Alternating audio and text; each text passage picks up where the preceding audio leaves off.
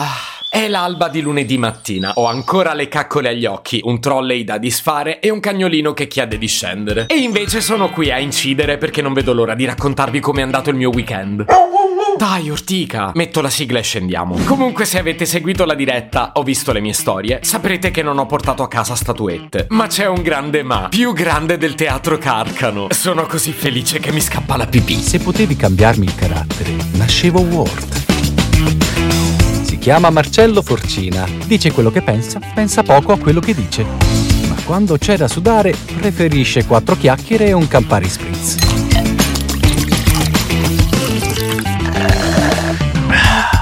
Forse vi sarà utile sapere che io l'intero weekend l'ho affrontato in stato emotivamente alterato. Ma che ne so, sarà stata l'emozione, la sveglia alle 5 e mezza o tornare a Milano dopo due anni di pandemia. E il risultato era tachicardia e scarso autocontrollo. Provate a immaginare uno che riesce a commuoversi davanti a un caffè. No, raga, non sto esagerando, l'ho fatto davvero. Sì, mi tremavano le gambine quando sono arrivato a teatro. Trafelato e col fiatone perché non trovavo la strada. E in più ero pure in ritardo. Perché nonostante avessi preso l'albergo non troppo distante, non potevo immaginare che la doccia non avesse la tendina. E io, che già sono una papera quando mi lavo, no, vabbè, non potete capire che disastro. Ovviamente ho dovuto pulire e ho finito per far tardi.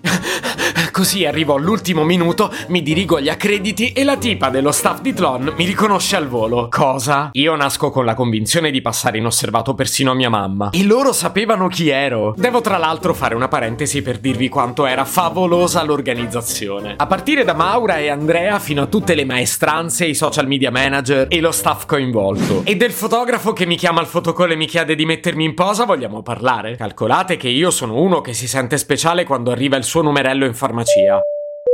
Serviamo il numero, se potevi cambiarmi il carattere nascevo Word. Comunque tralasciando l'effetto Belen Rodriguez che ho provato sulla mia pelle, posso solo dire chapeau. Un evento di queste proporzioni sul podcasting in Italia non si era ancora mai visto. A teatro questa cosa l'ho sentita dire da moltissimi addetti ai lavori. E sì, forse dovrei smettere di ascoltare di nascosto le conversazioni in cui non sono invitato.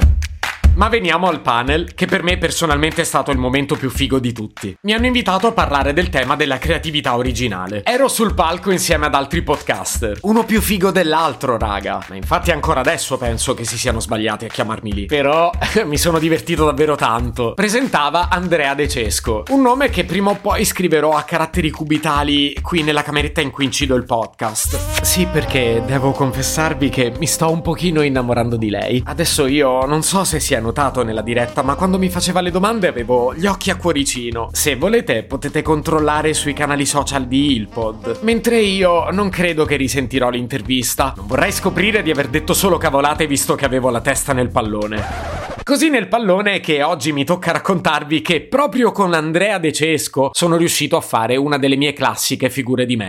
Per una questione di rispetto della privacy non vi riporterò il dialogo preciso, ma immaginate di essere dei grandissimi fan, che ne so, della Pausini. La incontrate finalmente dal vivo, avete il cuore che vi esplode nel petto e la cosa più intelligente che vi viene da dire è quanto amate di sole d'azzurro. Ho pensato di scavarmi una fossa. Ma come si fa, dico? In compenso lei è stata davvero carina. Così come sono stati favolosi anche tutti gli altri competitor di questa gara. Persone che stimo un casino, davvero. Soprattutto quelli che hanno portato a casa una serie di statuette. Mentre io il carciofino rosso non l'ho avuto. Perché ridete? Non era un carciofo? E niente, ci tenevo a incidere questo episodio politicamente corretto per dimostrarvi che non ci sono rimasto male. Mentre è chiaro che non è vero. Sono rosicato, raga. E per protesta questo episodio durerà un secondo in meno. Tiè. Se potevi cambiarmi il carattere, nascevo Ward.